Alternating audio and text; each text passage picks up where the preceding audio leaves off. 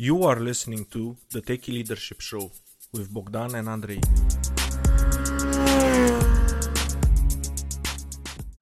Hello and welcome to the Techie Leadership Show. Today with me I have Scott Miller. He's a 24-year associate of Franklin Covey and serves as the executive vice president of Thought Leadership. Scott hosts multiple podcasts including Franklin Covey's On Leadership and Great Life, Great Career. Additionally, he is the author of the multi-week Amazon number one new release, Management Mess to Leadership Success. Oh, great title. 30 Challenges to Become the Leader You Would Follow, and the Wall Street Journal bestseller, Everyone Deserves a Great Manager. Oh yeah, that's, that's true. The six critical practices for leading a team. Scott authors a weekly leadership column for Inc.com and is a frequent contributor on podcasts and webinars. Previously, Scott worked for the Disney Development Company and grew up in Central Florida. He lives in Salt Lake City, Utah, with his wife and three sons. Hi, Scott, and welcome to the show. Andre, nice to meet you. Thank you for inviting me to be a guest today. Same here, and I am excited to find out your stories. They I'm excited be to awesome. Share. And Scott, uh, before we get into the stories, do you want to add anything else about yourself? No, you did a you did a lovely job of making me sound productive and important. So I'm uh, I'm honored to be here today and excited to talk leadership with you. So thank you for the kind introduction. Oh, thank you, thank you very much. So without further ado, let's get into the stories. Do you want to start with the success story, or do you want to start with the failure story? Your pick. Whichever one you want to go to. You know, given the book is from mess to success, what if I start with the failure story and move to success? I love it. We're Great. Well, and, and of course, because I authored this book called Management Mess to Leadership Success 30 Challenges to Become the Leader You Would Follow, most of the mess stories are about me. I wrote this book because I wanted the readers and the listeners to understand that as leaders, you learn more from your messes than you do from your successes, right? Mistakes exactly are so much more instructional than your triumphs. So the sh- the story I would share, the the uh, mistake issue was really about my own career. When I was promoted okay. once, I was one of the top salespeople in the Franklin Covey company. And so naturally, like many people, we often promote the top individual producer yes. to be the leader of people, which is usually a big mistake, right? Because the same skills, competencies, and talents that make you a great individual producer rarely translate into the same skills, yes. talents, and competencies as a leader. So, for that matter, not everyone should be a leader of people. And I don't know that I should have even been a leader of people. But I remember when I was first promoted, Andre, I held a meeting, and I write about it in my book, where I held the brought the entire okay. staff together, together for a two day training, and uh, they were late. What's that? a big meeting. A big meeting. And they were late the first day. The meeting was supposed oh. to start, oh. I think, at like eight o'clock, and people were late into it and they didn't take it very seriously. And by about 8:30, we started. I was very angry. I felt insulted. My leadership authority had been violated. So that night, I went home and I bought copies of the newspaper with the classified okay. ads, the want, like the job listings. Yes. And I brought him down the next morning. And again, everyone was late to the meeting. And I opened the meeting and I threw the classified ads down in front of everyone. And really? I basically said, if you want a job from nine to five, the department stores are hiring. And I thought it was like my greatest leadership moment. I was setting down the standard and I was letting them know. And of course, you know, these people revolted. They got up, some of them threatened to quit. Some of them were in tears. Some of them were like apoplectic. Should I even work for this jerk? Whoa. And so I learned a lot that leadership isn't about authority. Leadership isn't about charisma or personality. Leadership is about setting vision, building trust, building empathy, holding people accountable, having high courage conversations, coaching, mentoring, guiding, hiring, terminating. But it's not about being an authoritarian leader. And there are times when you have to make decisions. There are times when you have to um, uh, decide Yes. one way or the other, and you'll become very unpopular. I, I have no Yes. problem facing adversity. I have no problem confronting conflict. I'm quite good at that. But I think I took it too far, and the team revolted on me. It took some time to bring them back. The good news is, fast forward about 12 years later, I got married, and almost every single person at that table came to my wedding, and we laughed, cried, and joked about what a jerk I was early on in my career. It, it turned out okay in the end. Yeah, and, th- and that's important. Um, it's something I try to convey with this podcast that failure is natural. Uh, the idea is to, when you fail, recognize it really fast and shift gears and try to squeeze positives out of it.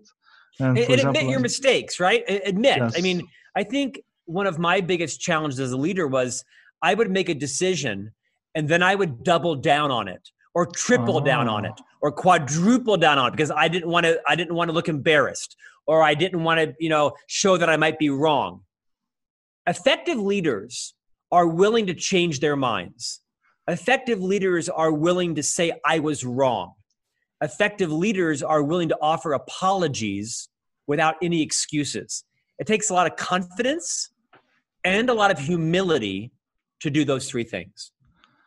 And how did you affect this change in yourself, like going from uh, being really an authoritarian leader to being more of like what true leadership is, helping people and gaining them trust and working with them and truly motivating them and making a pleasant experience working. Well, first, you assume I've effectively made that transition, right? I mean, leadership is a journey, right? It's not Yes. just an event, it's a process. And I'm growing like every leader. I think, honestly, I was a little bit of a late bloomer when it came to really bloomer. understanding. I was a great manager, right? I was great at meeting my revenue commitments and managing the budget. I was good at hiring, good at firing. I was good at developing revenue and profit for the company. But quite frankly, Andre, most of my 20s and 30s, I was actually a pretty poor leader of people. I was poor at building culture. I was poor at how I treated other people. And I got married at the age of 41. And I think getting Mm. married was a turning point for me because I better understood how to develop relationships. I was a, I was a fun leader. I was a smart leader. I was a hardworking leader, but I really had not made that mature transition into realizing how important relationships are to building culture.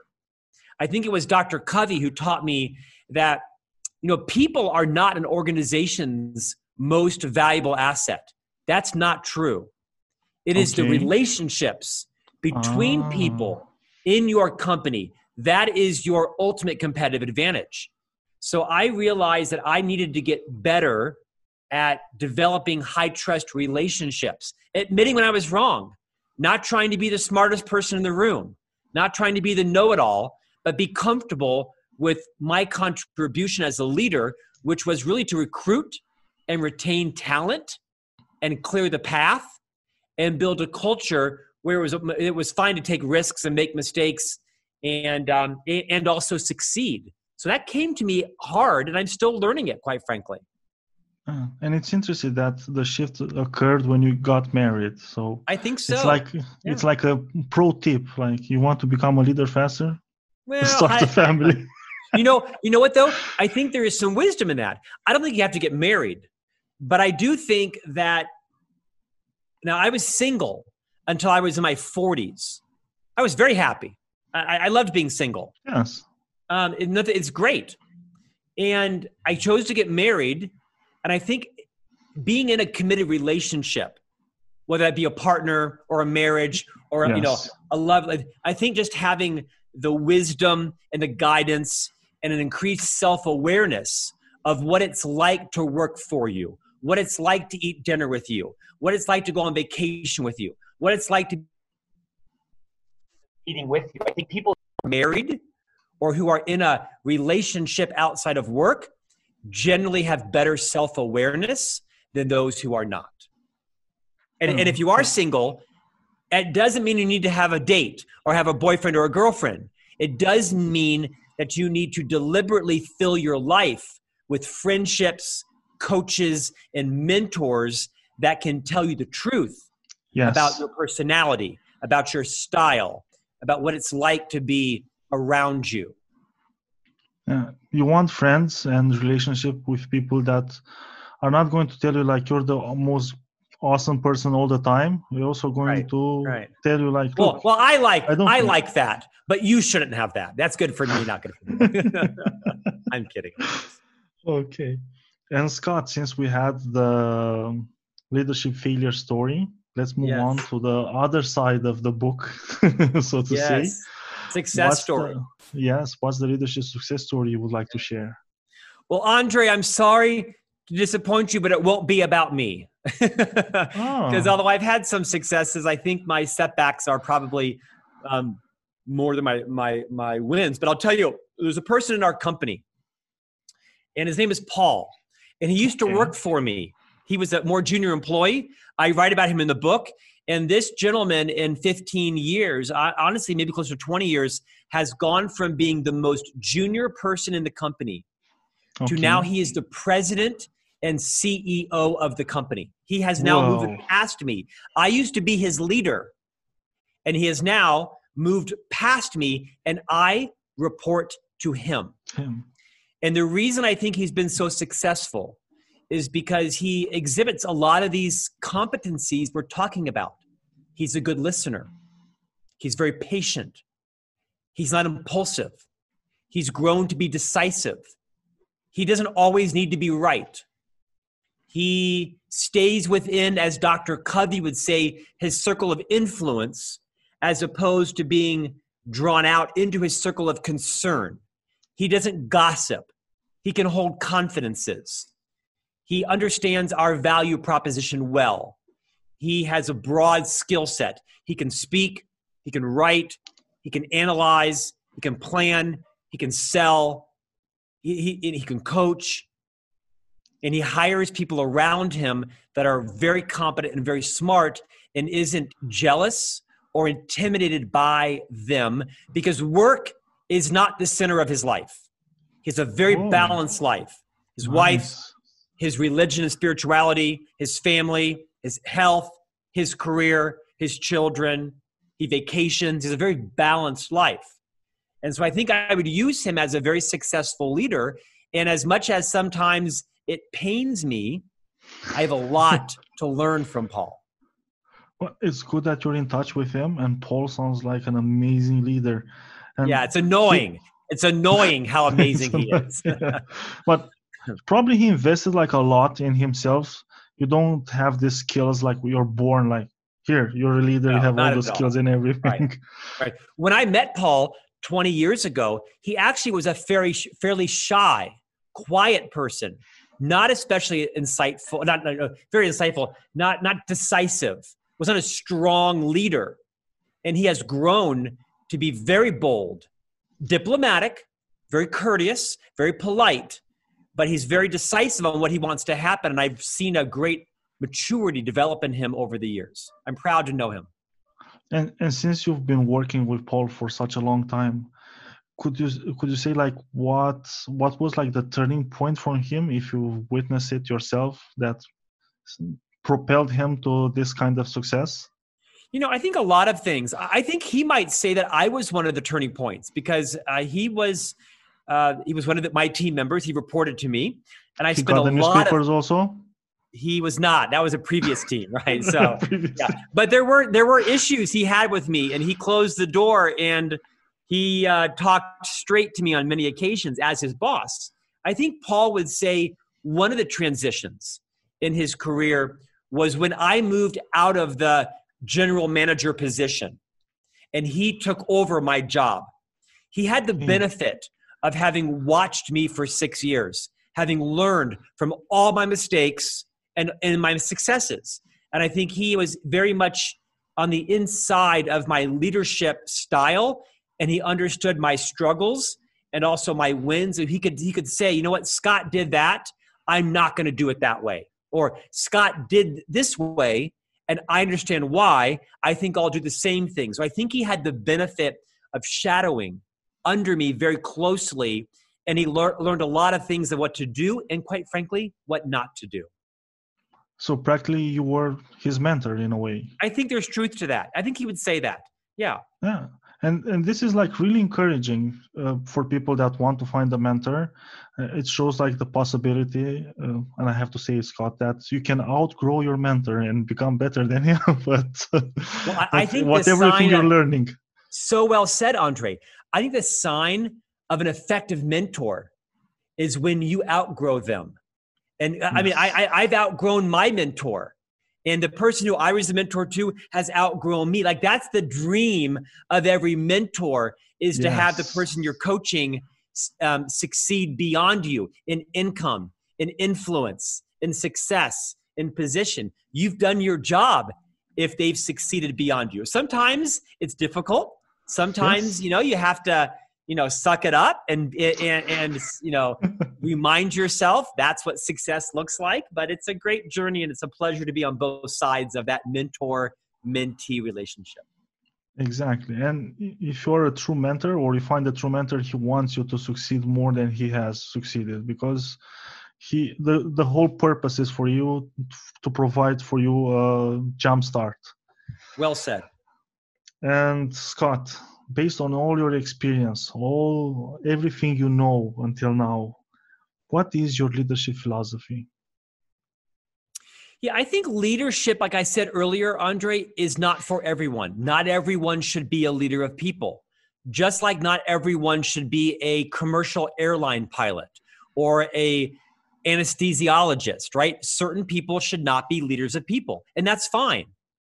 But if you are going to be a leader of people, you have to recognize that I think there are two emerging competencies. Okay. And one of those is humility. Humility does not mean that you're weak or you're shy or you're humble necessarily.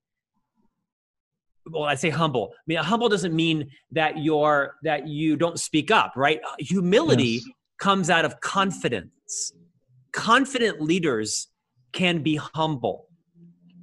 Arrogant leaders are incapable of being humble. So, one competency is recognizing the need to be humble. Humble might be that your idea isn't the best idea. Humble might be that someone else in the room can have a solution that's just as good as yours and that theirs is fine. That their story is just as funny as yours is and yours yes. doesn't need to top theirs, right? It's being able to yes, sometimes sure. Take a step back and let other people be the genius in the room. The other competency, I think, is vulnerability. We hear a lot about the power of vulnerability. I think as a leader, you need to be able to proactively share your mistakes, your fears, your concerns. Now, people want to be led by confident, strong leaders. But one of the best ways for me to build trust with you, Andre, is to share some of my mistakes, share the things that yes. I did wrong, and and and and and be confident that the reason I'm sharing them is so that you can learn from them and I can accelerate your success. Now, some people will use your humility and vulnerability against you. They'll weaponize it, it happens. against you. It happens all the time. But that's a small downside risk for the trust that you'll build with other people by being relatable, by being real, by having people be able to confide in you that you're not perfect, you weren't always the boss, you were on a journey just like them, and you're still on a journey. I think my leadership philosophy is that if you're going to choose to be a leader of people, you need to find the right balance of vulnerability and humility, both of which are born out of confidence. Yes. And and I like how they built on each other, being having humility and uh, being vulnerable they go hand in hand. And actually i think there's signs of confidence because a confident person doesn't need to prove stuff. He knows he can do stuff. And yes. he, he, he, you don't boast all the time like uh usually find the people that boast like it's like the movie meme. They usually lack that skill that they're boasting yes. about. Yes. Yeah i think there's a i think there's a fine line between being self-promotional and still being confident and proud yes. of what you've done right it's something i struggle with is i want to make sure that my successes are recognized but not so much that all i am doing is talking about my successes and not and not promoting, lifting up other people's success. It's a, it's a, it's a calibrated balance, I think. Yeah. And one one point I would like to challenge you a little on, Scott, is the idea that not everybody has to be a leader. I think that everybody has in their lives moments of leadership, and even if you're you're not the leader of a team, uh, in some situations when your skill and expertise are the most important and for to take the project forward you have to step up and be a leader for a short period of time. I completely agree with you which is why i said not everyone should be a leader of people i think oh. absolutely everyone has leadership capability lead a project lead an initiative lead the purchase of your own car so I absolutely agree with you that people, all people have leadership in them. That is different than should you be a leader uh-huh. of people? Should you be the team leader? I don't believe everyone should be a leader of people. And maybe we disagree philosophically, but I think there is a nuance there that's an important difference. No, no. After explaining it, we're on yeah. the same page. Great. Well, I, and it's, it's why I'm careful, but maybe I need to be more careful because there is a difference between being a leader and being a leader of people. Okay. And um, can you go a little more deep? Like, what's the difference that you're seeing between? Sure, sure. I, it's a perfect example. I think one of the top two or three competencies of a great leader is to give people courageous feedback on their blind spots, to have high yes. courage conversations, to move outside of your comfort zone and talk straight and confront issues it might be about somebody's punctuality or their collaboration or their technical competence or about their personal hygiene or oh, yeah. any number of items. And not everyone can do that. And not everyone can yes. do that in a way that balances high courage with diplomacy. It takes a balance of that. That's why there's a lot of leaders that neglect those issues. And when you neglect giving your team members feedback, they don't grow. When you neglect talking straight with your team members about their blind spots, they continue to do them and they often destroy culture. And it makes your top performers resent the leader because you're not willing to confront the hard issues and you just you know deny them. So that's why I say not everyone should be a leader of people because not everyone can do that and do that effectively. Some people, it would take so much pain and so much practice and so much energy to do it it's not worth learning that skill. Could I become oh. a ah. chemical engineer?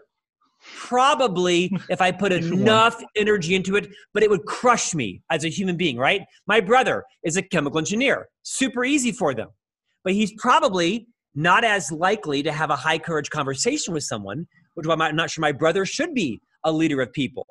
So that I think there's there's there's there's competencies like that where everyone can learn them but the amount of effort and energy and pain it might take to learn them probably isn't the right fit for you is my opinion yeah. and and i like how you face high courage conversations i'm going to yes. steal that it's one of the 30 challenges in the book oh great and it's important having the conversations as you mentioned because if not people are going to feel let down and nothing changes um, everything is just like um, on, on the surface. It, you never go deep as a leader, and it yeah. it really impacts the the quality of the team and their joyfulness. Andre, I don't think the point can be over communicated. Arguably, the biggest gift a leader of people can give their team members is feedback on their blind spots because we all have them right? I'm not as funny as I think I am. I'm not as nice as I think I am. I'm not as smart as I think I am. I'm not as good a writer as I think I am, right? And so I have people around me that hopefully I've created a culture where I've made it safe for them to tell me their truth about what it's like to be in a meeting with me, what it's like to work on a project, what it's like to be at a trade show with me or a dinner yes. party with me. And that's what great people leaders do is they give feedback to members of their team but they also create the culture where it's safe for their team members to, to give feedback to them as well yes uh, look if you don't accept feedback and you don't give it you're not helping your people grow That's how I see it. You're not doing and your you're job not as a growing leader. yourself. That's right. Yes, and you're not growing yourself, so nobody benefits. It's you're That's true. pretending to lead, and they're pretending to follow, and everybody's there for the paycheck. That's the, that's the conclusion. You just described a lot of corrupt cultures. Yep. Exactly. And um, Scott, for aspiring leaders, what would be your top three leadership tips you would have for them? Well, we just we just described some of them, right? I, I think this this this idea of having courageous conversations where you deliver high courage feedback to people, but in a way that doesn't embarrass them, that doesn't humiliate them, that doesn't rob them of their self-esteem or their self-confidence or their self-worth. It takes practice. It takes role playing. It takes understanding your intent. If your intent is to help the person, then typically that will come out. Which is my second leadership suggestion, if you will, is great leaders declare their intent because everybody's got an agenda. Every leader has an agenda. Love it. But when you declare what your agenda is, then other people don't try to guess at it because absent facts, people make stuff up. So great oh, yes. leaders do this. Andre, thank you for coming in my office today. I'd like to have a high courage conversation with you that's private between just you and I. And I want you to know, Andre, that my intent in this conversation is to help you build a phenomenal career here at Franklin Covey. And Andre, there are a few behaviors that you are exhibiting in most of our team meetings that I need to make sure you are aware of. Because, Andre, although I want you to have a great career here, if you don't get on top of and change these behaviors, it may well result in you being terminated from our company.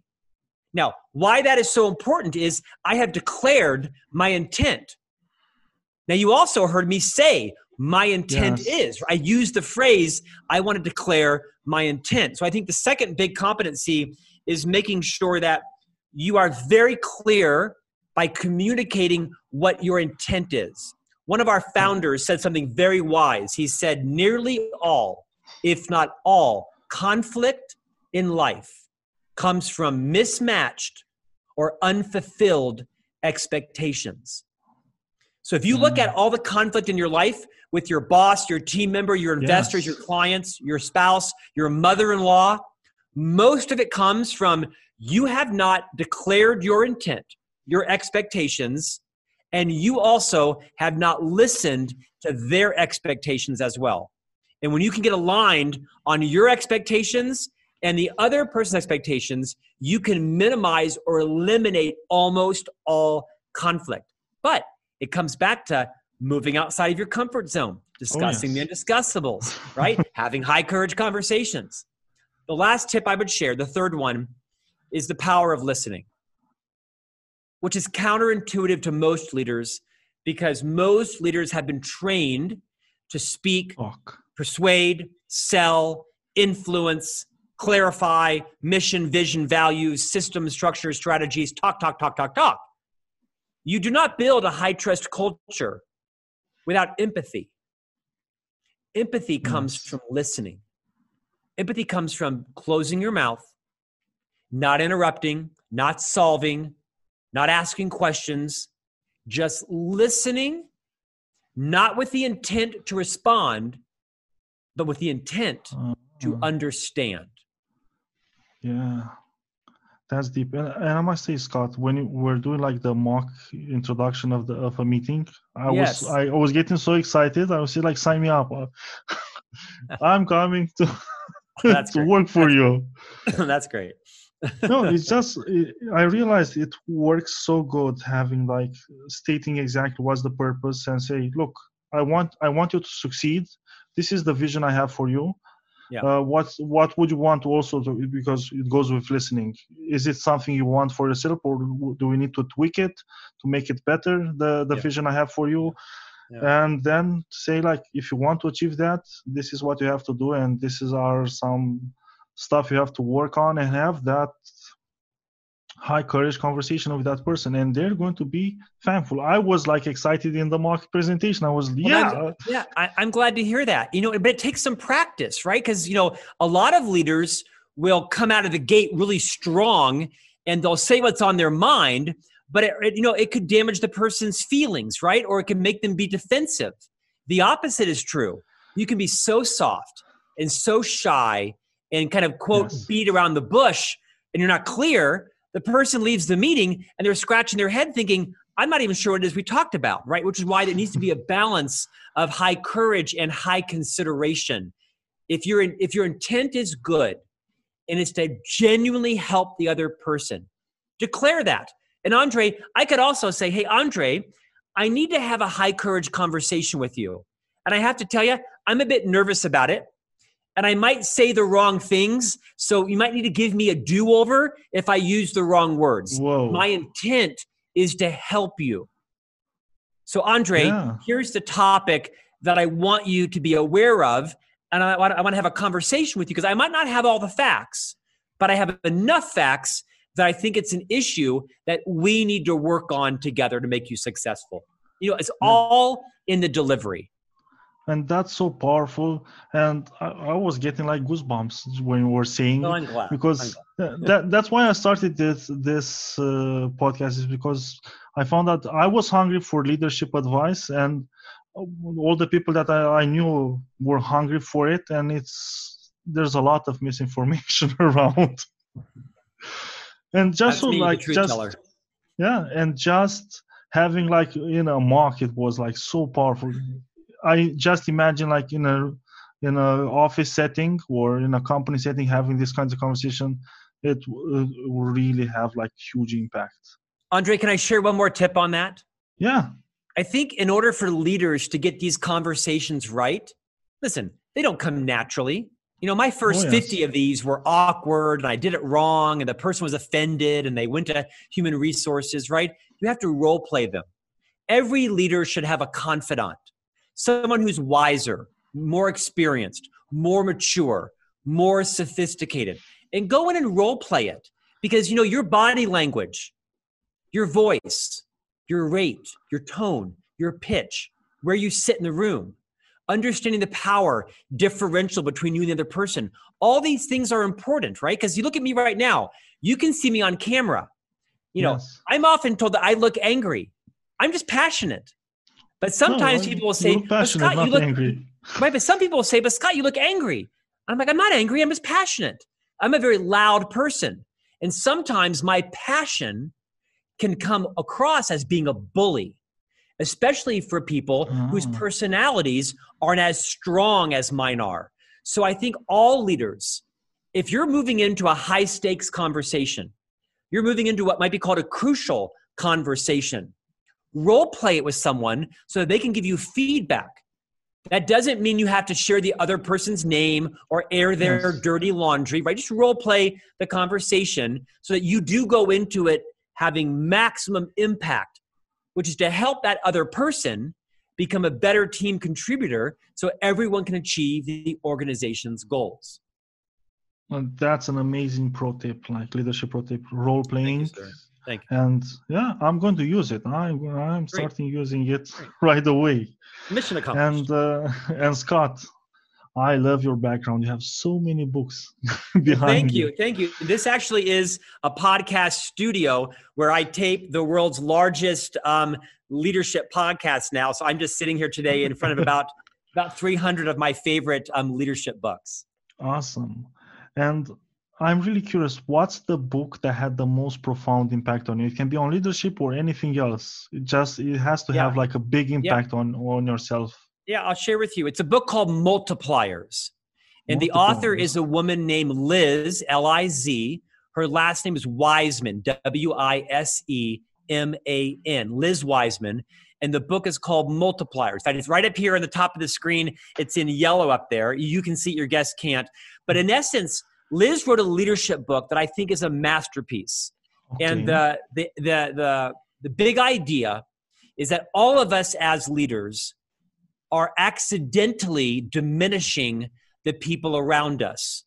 And that our job as leaders is to understand when are we diminishing people and how do we move to multiplying people yes. and the big premise beyond that is that as a leader your job is not to be the genius but rather the genius maker of others and how do you make sure that all of your leadership talent is lifting other people up and allowing their genius to, come out and to check your own ego and not always need to be the genius in the room, the genius in the meeting, the genius on the project, right? Because a lot of us are taught to believe that as the leader, our job is to be the smartest person in the room, the best Impossible. ideas, the hardest working, have all the creative. No, that's not your job. Your job is to demonstrate confidence, vulnerability, and humility so that you can go out and recruit and retain the best possible talent. In fact, people who are smarter than you, who are more competent than you, who have more genius than you, and be comfortable having people work for you who are more competent than you are. And your job is to keep them inside the organization by building a great culture and then lift them up and pollinate them into other divisions throughout the organization. And at some point, if the best decision is for them to go somewhere else, you support them in that. Oh, that's such a powerful idea. Being a genius maker. Yeah. It, it, truly is what I feel that the role of a leader is. It's yeah. to empower people and help them grow. And you're a facilitator. That's what you are as a leader. You're you're well not said. doing the the stuff. well you facilitate other people to achieve the company goals. well, well, said. I did not fully understand that until i read liz wiseman's book.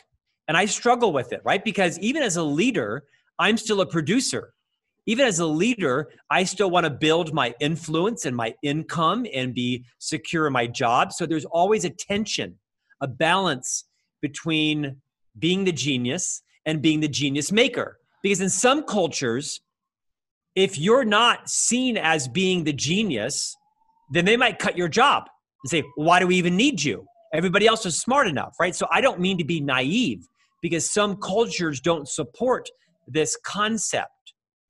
But if your company doesn't support this, then go to an organization that does. That does. Yeah. Exactly. And if you build so many geniuses around you, your network is so valuable. You're never going so to be out of, of a yeah. So smart of you, Andre. This is why you have a podcast because you're a genius and a genius maker. Thank you so much, Scott. And Scott, if people want to find out more about you, where should they go? Yeah, the internet. It's kind of hard not to find me these days. So you can find me on LinkedIn. Love to have you follow me on LinkedIn. I'm on Twitter, Instagram, Facebook. You also can visit uh, franklincovey.com and you can subscribe to my podcast. It's called On Leadership with Scott Miller. And I'm going to put links to all these resources you, in the show notes. Thank you. And I hope people go, and I highly recommend people go, especially get your get Scott's books. They're really good. Andre, thank you. When I come to Romania, I've not been to Romania. I've been all over Europe many times, but when I come, I'm going to ask you for a tour. For sure. I was going to offer you the tour. Awesome. Awesome. Thank Scott, you. Nice being a guest today. And it's been a pleasure having you, Scott. Bye. That was today's episode. Tune in daily. Rate, like, subscribe, and share, please. Oh, you can find further info and materials in the show notes on techyleadership.com, including links to the guest book recommendations.